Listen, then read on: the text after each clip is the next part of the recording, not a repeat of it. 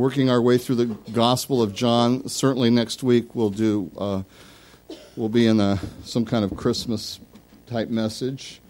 Uh, we're stopping just short of the cross right now uh, as we read through this. What an amazing, overwhelming uh, place we find ourselves in Scripture.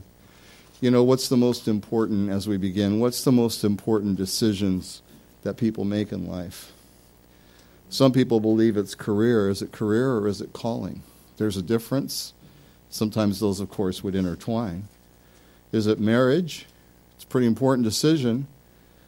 But the real marriage is the marriage supper of the Lamb. That's the one that counts eternally because that's who we're going to be married to forever. I'm not belittling marriage. I'm happily married. Uh, the way they say it is, I'm happily married 27 of my 38 years or whatever. But we're happily married. No, we're happily married. We're happily married for all of our 37 years. I just wanted to see if Gail's listening. She's always so distracted with the dog. I wanted to find out if she's listening. Okay. So, um, yeah, you wonder how I managed to stay married, don't you? it's all grace. Thank you, honey. Uh, so, um, what's the most important decision? Career or calling, marriage or marriage supper of the Lamb? Uh, and you know, realtors would tell you location, location. Where do you live? Where are you going to live? Where are you going to be? Because where you live is so important. Are you going to live in the right place? Did you pick the right place to live? I, I would say the location, yeah, eternal location, destiny. You know, is more important. Ask Pilate. Ask Pilate. His decision and our decision. What do we do with Jesus? Is the question. You know, it's been said, I didn't coin the phrase, people are a lot like tea. You can't really get their true flavor until you dip them in hot water. And this guy has been dipped in the hottest of water, and the situation does not form him, the situation reveals him. Here's a man that needed courage for his own benefit.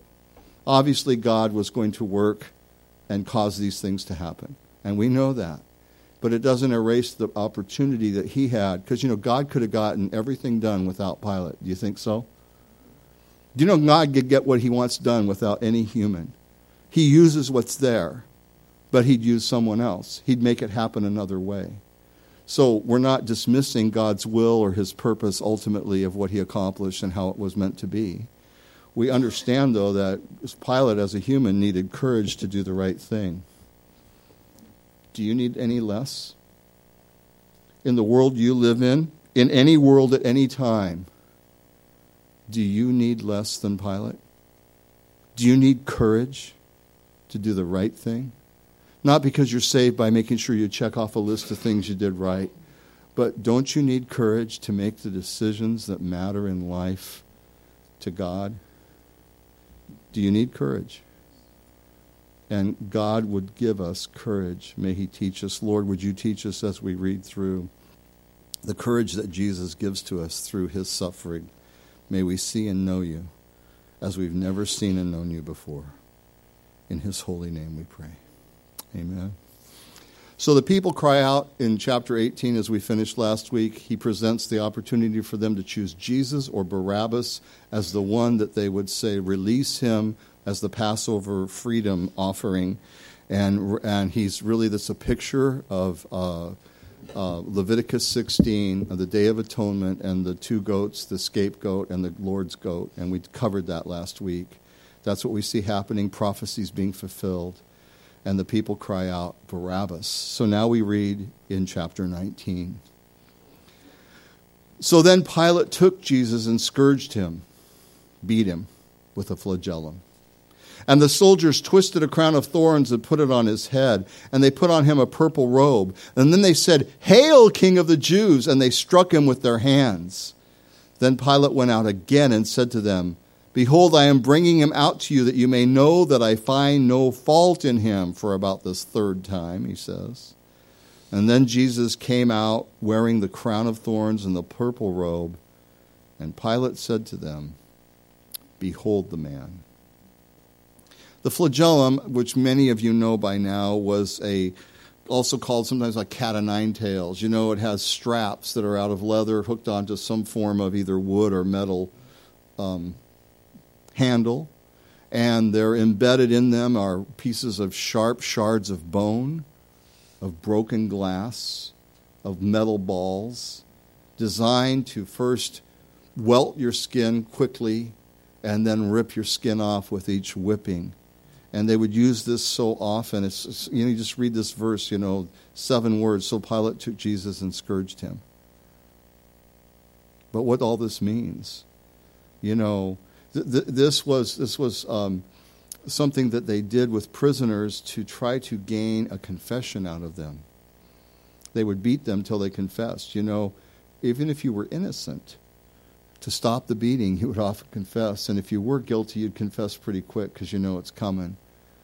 But Jesus had nothing to confess. And so they would beat him mercilessly for a while. I find no fault in him. Now, technically, Pilate didn't beat Jesus or even really mock him the way the people out there were, technically. But then again, it says Pilate is the one who scourged him because truly, this guy who knows there's no fault in Jesus, who declares it three to four times, has now taken in his authority that has been delegated to him, has taken all the fault of the people screaming and the leaders screaming, has taken all the fault of the nation, has taken all the fault of his own cowardice and laid it on Jesus. Now, I understand God's doing that on the eternal level, on the redemptive level. Pilate's doing it on the human, sinful, cowardly level. You with me? And he's not alone. He's not alone because the song that we sing, it was my sin that held him there. My sin placed Jesus on the cross. For our, he was wounded, Isaiah 53. He was wounded for our transgressions. And the chastisement of our peace, the beating he took to give peace, was upon him. It's all the promise of the Messiah. Behold the man. Behold the man. Well, there he is, after he's been severely beaten through all these different trials who, who hit you. He's been, got crown of thorns pushed into his head. There's now this heavy purple robe, mockingly using it to cover his bleeding back, but to stick his back to it. You know how that goes, and it'll be taken off of him too. And there's more, more than I could describe. You know, he was marred more than any man. There's a verse in Isaiah. But it doesn't mean that he was physically marred more than any man, because others have had this kind of treatment and perhaps even worse. But he was marred more than any man because he would also bear the weight of every sin on his spirit, on his soul. How do you even understand that? How do you describe that? I can't. And he was crucified in weakness. Here he is standing there in total weakness, what looks like complete defeat and total mockery. But Paul enlightens our eyes. In 1 Corinthians chapter 1, he says, The foolishness of God is wiser than men, and the weakness of God is stronger than men. Then in 2 Corinthians 13, he says, For you know the Lord Jesus Christ, though he was crucified in weakness, yet he lives by the power of God. For we also are weak in him, but we shall live with him by the power of God. Paul truly beheld Jesus. He came to a point where he saw the true Jesus and would say what we read on the cover here in his own journey, in his own suffering, in his own weakness and struggle, that he prayed three times for the Lord to deliver him. The Lord said to me, My grace is sufficient for you, for my strength is made perfect in weakness. Therefore, most gladly, I will rather boast in my infirmities, that the power of Christ may rest upon me. Um, I'm not worried about me, but it feels warm in here. So, is there a way, Bill, either open the back door or a little window at the back or something to get it without air conditioning, without air conditioning, to get it a little cooler in here? Okay. I can take it all, but I know you'll faint. Okay. So, so it, it, the weakness of God is stronger than men. In my weakness, his strength is made perfect, it's completed. Paul beheld the Lord. And we all behold Jesus again. We, we, we behold him and we're changed to be like him by his spirit as we look upon him. For it tells us in 2 corinthians chapter 3 towards the end we with open face behold the lord. And as we behold him we're changed into his image. We're created in god's image. We're fallen and then we're renewed in his image.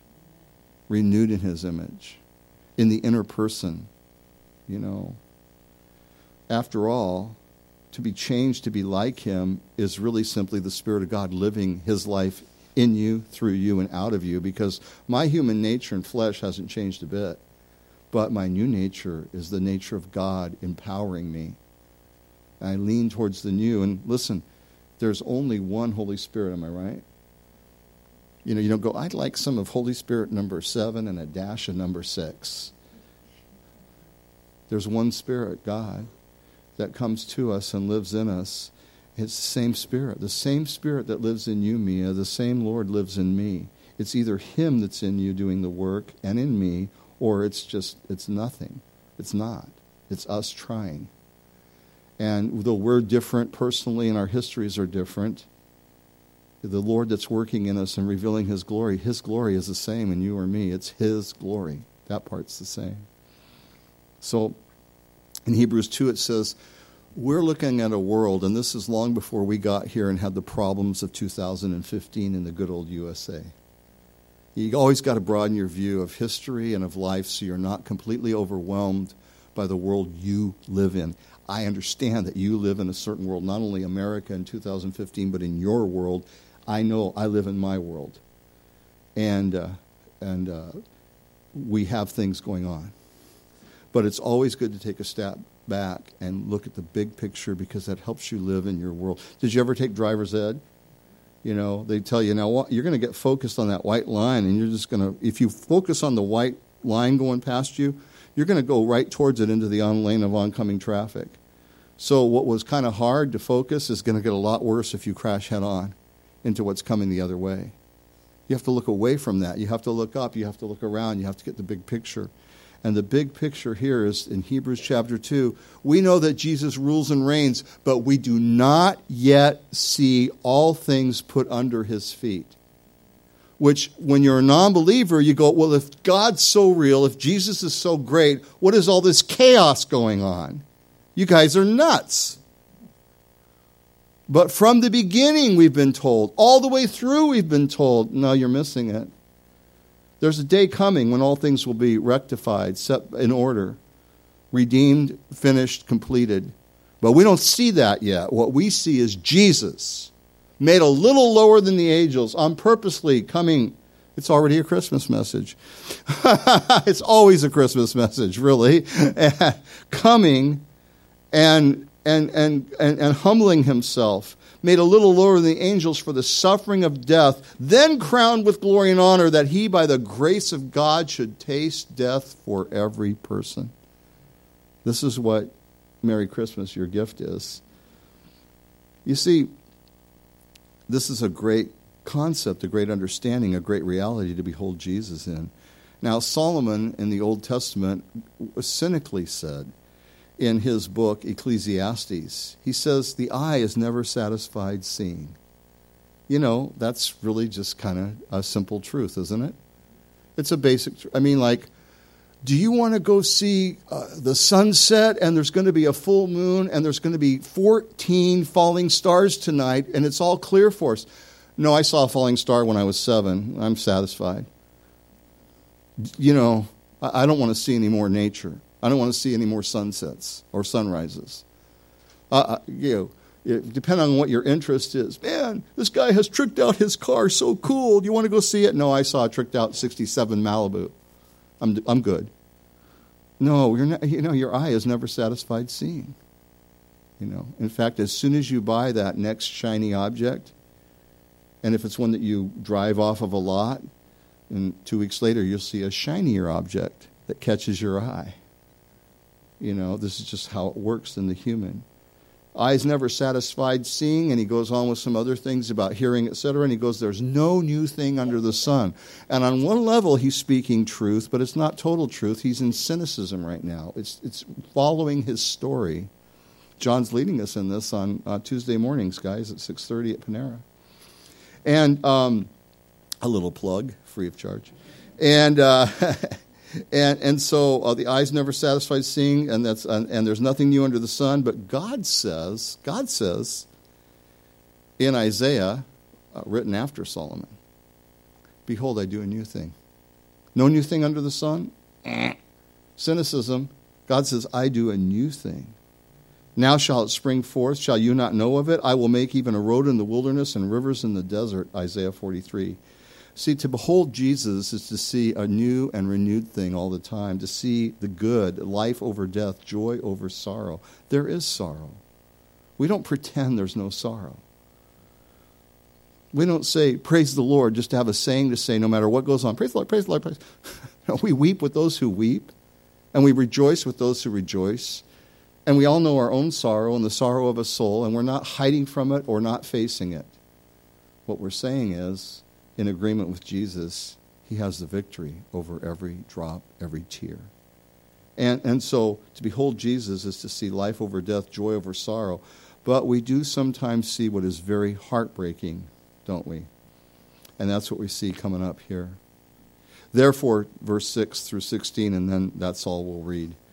Therefore, when the chief priests and officers saw him, they cried out, saying, Crucify him, crucify him. Pilate said to them, You take him and crucify him, for I find no fault in him. The Jews answered him, We have a law, and according to our law, this is the leadership, according to our law, he ought to die because he made himself the Son of God. Therefore, when Pilate heard that saying, he was the more afraid. He's already scared, but now he's really scared. And he went again into the praetorium and said to Jesus, Where are you from? And Jesus gave him no answer. Then Pilate said to him, are you not speaking to me? Do you not know that I have the power to crucify you and the power to release you? And Jesus answered, You could have no power at all against me unless it had been given you from above. Therefore, the one who delivered me to you has the greater sin.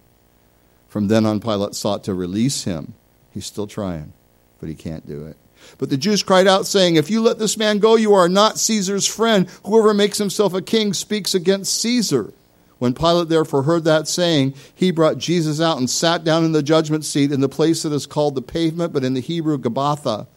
Now it was at the preparation day of the Passover, about the sixth hour, and he said to the Jews, Behold your king. But they cried out, Away with him, away with him, crucify him. Pilate said to them, Shall I crucify your king? And the chief priests answered, We have no king but Caesar.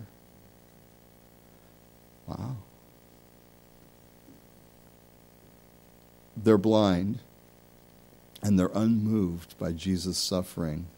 And Pilate is beginning to see, but he's trapped by his fear. He made himself the Son of God. You know, people say Jesus didn't really claim this and didn't really claim that. And if you read Matthew and Mark, towards, eh, when, it, when, they, when they question him around this time, when the religious leaders question him, he states clearly, I am. Are you the Son of God? I am. And hereafter you'll see the clouds opened up. He, in John chapter 8, just like right here, it's, there's just no question of what they're asking him. There's no question of what he's answering them. There's no question of how they interpret him when he speaks to them. The people in the moment know exactly what Jesus means better than his disciples. Before Abraham was, I am, in John chapter 8. And they didn't say, well, we have theological disagreement with that. They said, kill him! He's claiming to be God. They knew exactly what Jesus meant. They're, historically, you know, people look back from modern times, you know, smoking their pipes and, you know, you know, having their classes at colleges and and having their interpretations that completely take you away from the clear message of the text that has been here all along. Jesus knew who he was. The religious leaders knew who he claimed to be. And they, from the day that they began to see that, they wanted to kill him. He made himself the Son of God, they say. He made himself the Son of God. So they're blind and they're unmoved. And, and, and Pilate is overwhelmed. Where did you come from? And when he doesn't get an answer from Jesus, don't you know that I have power? Really? You? Yeah, you see, don't you know that I have power? Because I'm not here, I'm not trying to mock him, but he's completely trapped. He seems powerless here. Does he seem powerless to you? He tried desperately. We've seen it in the previous two, three weeks. He's been trying to get Jesus set free and get out of this situation. He's trying to wash his hands. It doesn't say about washing the hands in John, but in the other Gospels. He's trying desperately to wash his hands. But he can't. He can't. Uh, you have power. You seem powerless, Pilate.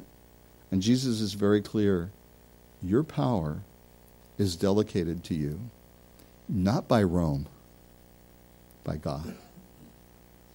You would have no power over me at all if it didn't come to you from above. Did you know that all authority on earth is delegated by God? No exceptions. The problem is, is authority ever abused? kind of like constantly. Almost, almost everywhere you look, right? Um, people abuse a lot of things. It doesn't make the things they abuse not real.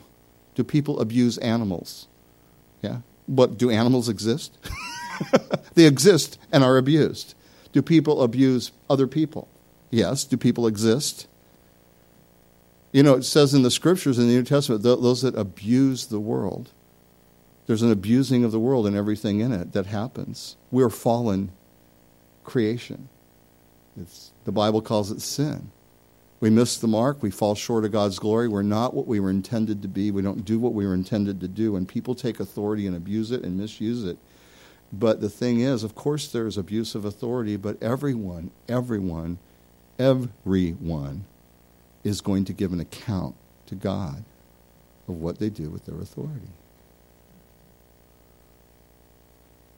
And so it's the end game. When you get to the very end and you see the final outcome, that's what determines how to look at the stuff before it. And people become very cynical, and I understand it. But here's a guy, a guy in Matthew 8. Don't turn there, I'll just tell you the story quickly. And many of you know it, and you love it like I do. And so you don't mind it being repeated. because the centurion, a Roman soldier who oversees a group of men, at least a hundred, could be more though, he comes to Jesus. And we know that he's not this kind of guy. Jesus, I'm a Roman centurion. You, I hear you heal. I got a servant that I want healed. You're coming right now to my house and you're going to heal this guy. Or if you really don't heal like everybody says, you're in big trouble. You see, if he was abusing authority, if he was into that mindset about Jesus, if he was the normal, average Roman soldier, that might be what he said. Is that what he said? He says, Jesus, my servant is at home lying very sick. Will you heal him? I'll come right now. No, Lord.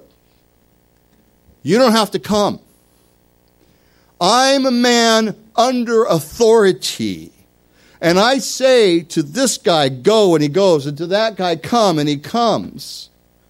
You just say the word, and I know that my servant is healed. Jesus says, Can we get a photo op here? Can we get a. Can we, I need a selfie with this guy. This is history making. This is history making.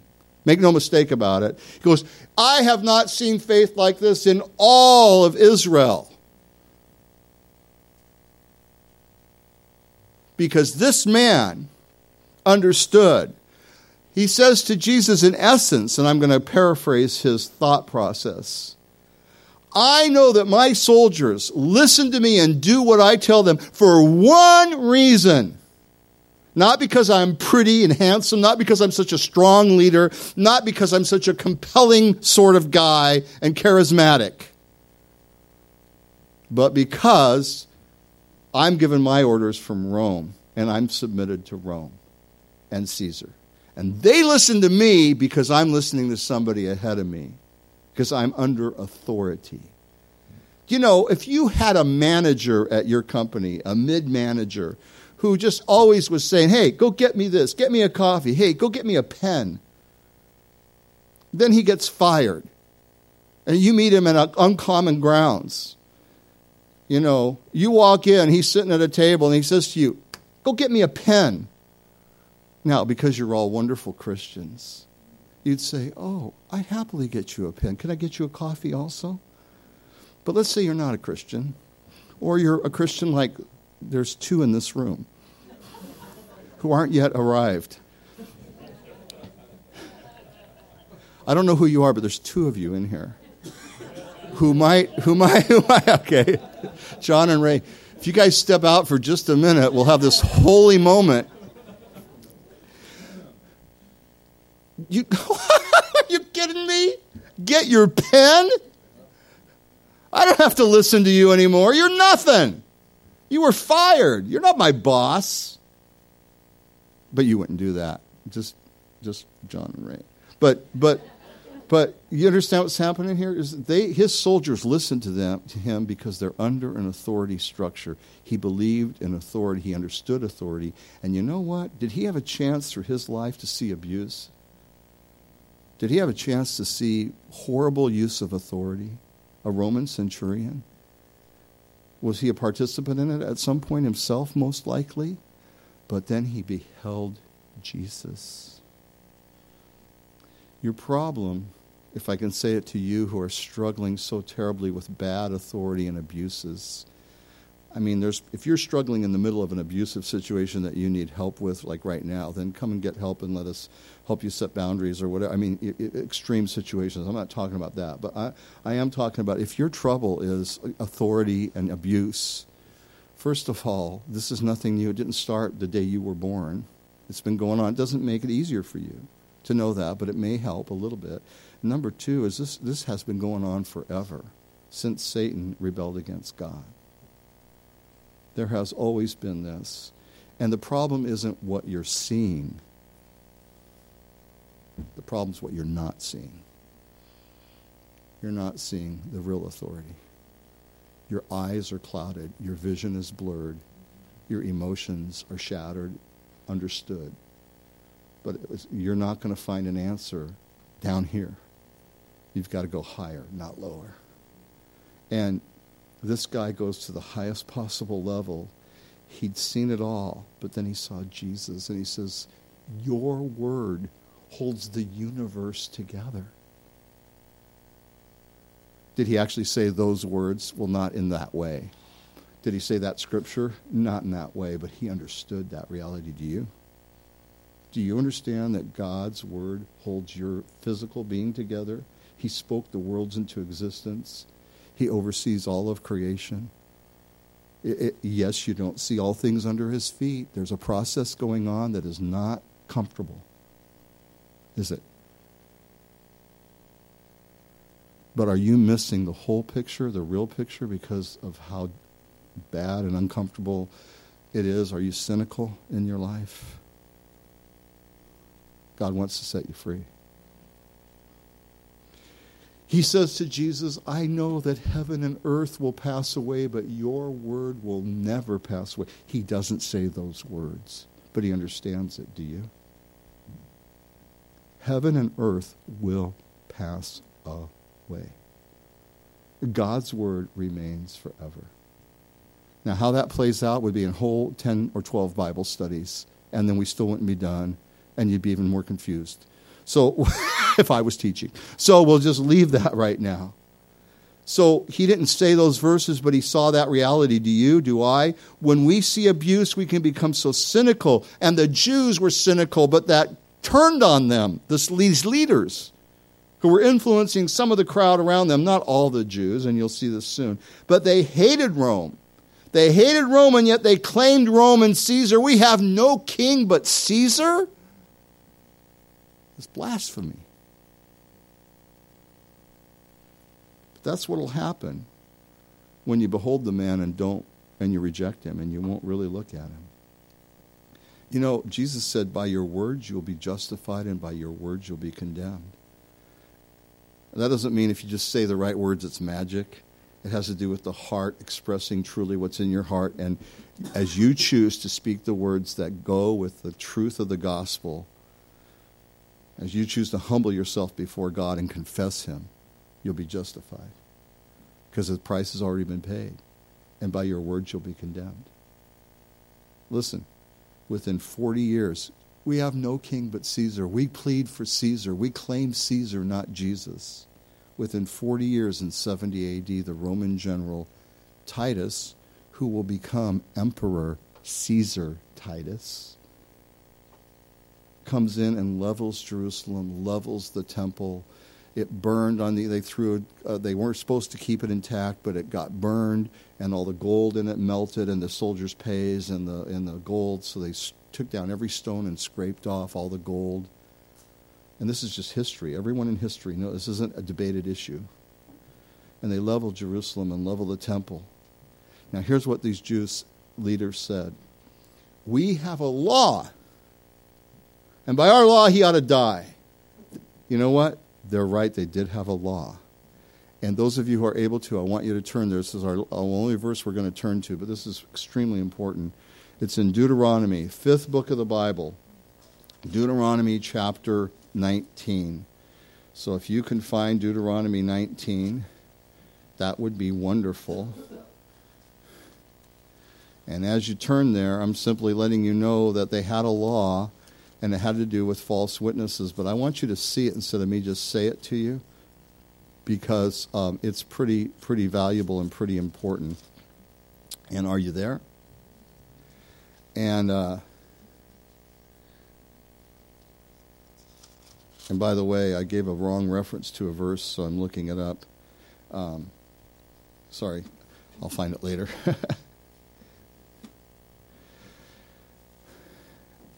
in chapter 19 of Deuteronomy, it says in verse 16 If a false witness rises up against any man to testify against him of wrongdoing, then both men of the controversy shall stand before the Lord, before the priests and the judges who serve in those days.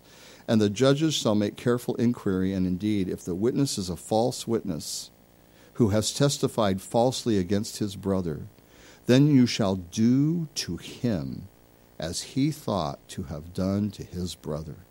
So shall you put away, away the evil from among you and those who remain shall hear and fear, and hereafter they shall not again commit such evil among you. Your eye shall not pity, life shall be for life. If he claims the guy deserved death, that he did blaspheme, etc., which the penalty was death, and they lied about him, what did they get?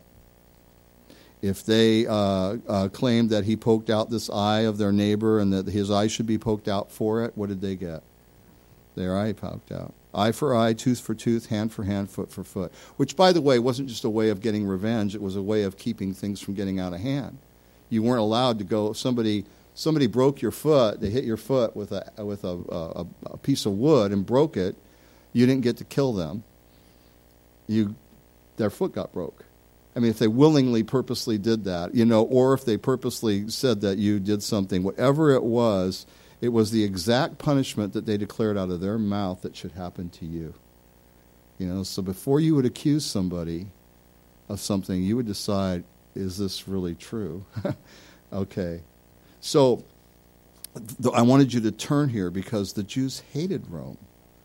Uh, they manipulated uh, uh, uh Pilate they have a law, but the law tells them that if they bear false witness, they get the punishment. And their sin was greater than Pilate's, for they delivered Jesus. Yes, Judas too, but these are the guys who actually deliver him to Pilate. And Jesus, they have completely brought on their own heads. In another place, it says, His blood be upon our heads. But remember, Jesus did not come to condemn. Did he? He came to save.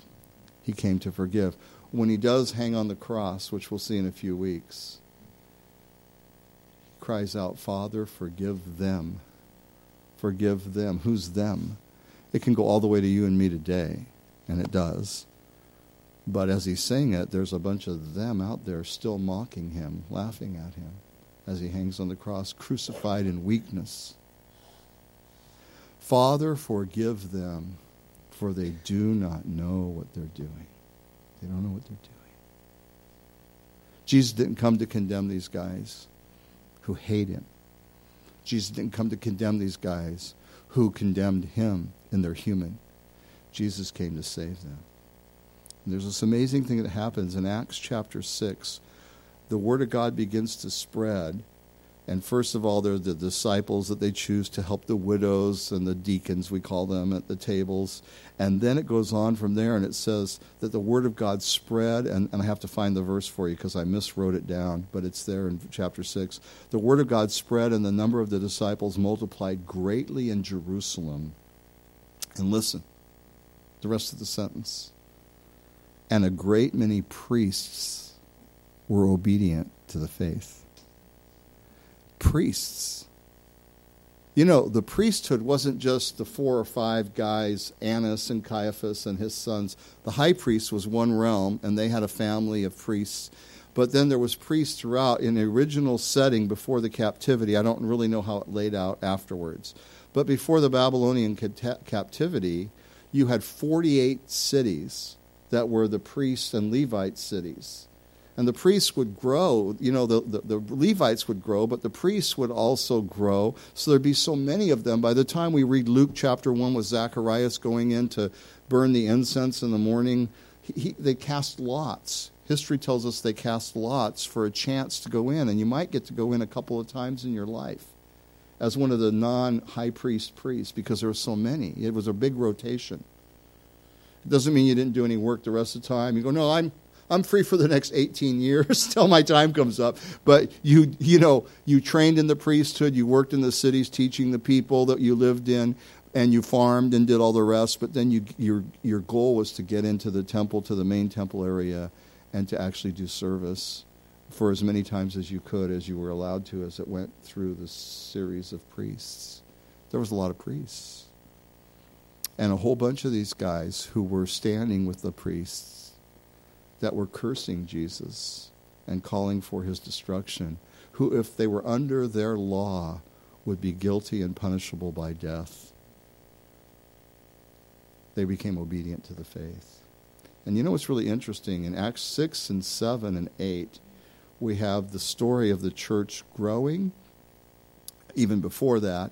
And then we have Stephen standing up to speak in chapter 6 and Stephen speaks, and in chapter 7, he gives his whole testimony to the religious leaders, and he says words that are so true and right that they can't argue with him, so they kill him. And so they say, Stone him. And there's a guy standing there, one of the Pharisees, either in training at this point, but he's already a Pharisee, and his name is Saul, later to be called what? Paul. And it says that he grabs everybody's coat while they're picking up the roll. here i'll hold your coat so you can get a good shot at stephen and he becomes they're furious. They're furious because stephen and his buddies who are all jewish every single disciple is jewish. All of christianity begins in judaism begins in judaism. It, they're all 100% jewish for many years. This takes a while to happen. It's all jews then there's Cornelius in Acts chapter 10. That's quite a few years into this whole thing. And but the, the Jewish leaders are furious. They couldn't really stop Jesus. They can't stop the 11 disciples, apostles. And now they've got even more of these guys. And now even some of their own priests, uh, tons of them are starting to turn to Jesus. We got to stop this. We, and they, a heavy persecution breaks out. And chapter 6 and 7 and 8 come before chapter 9. Did you know that? They always have, they always do, they always will. Chapter 6 and 7 comes before chapter 9. Always. It's chronological. Paul, who was formerly Saul, isn't saved during this time. There's priests getting saved ahead of this man. Are you with me? Are you catching this? There's people, there's Jewish believers and religious zealots and faithful who are seeing Jesus are beholding the man and they're getting born again and their lives are turning upside down. They're being persecuted. They're giving up everything to follow Jesus. They're giving up everything to follow Jesus. They're giving up everything to follow Jesus because they've seen him. They've seen him. Do you know what I'm saying? They've seen him. They've beheld him. He's real to them. They're not doing religion. They're not being faithful to their church or synagogue setting. They're not making sure they're a good little boy and girl, cross dotting their I's and crossing their T's, making sure that they're on the right groove so they get all the blessings. They've seen Jesus. Have you seen Jesus? There's a true test.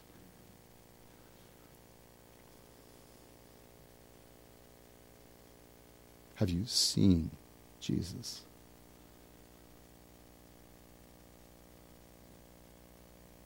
They have. By the time we get to Thessalonians, uh, Acts 17, where Paul is now a believer, the Lord takes him down in Acts chapter 9 and builds him up and sends him through his journey.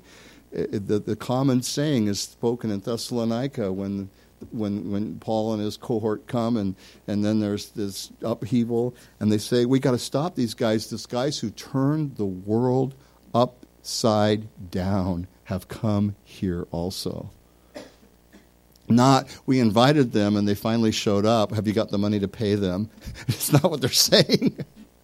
These guys have been turning our world upside down they're destroying everything we believe in did they lift a sword the Christians?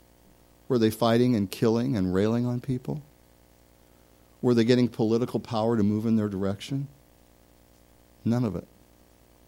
And they were turning the world upside down and freaking people out.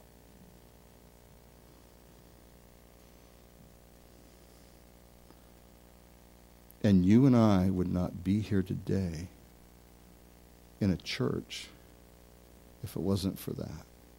Because, my friends, the gospel works. Your vision and my vision becomes I got family members that just won't listen and they won't see.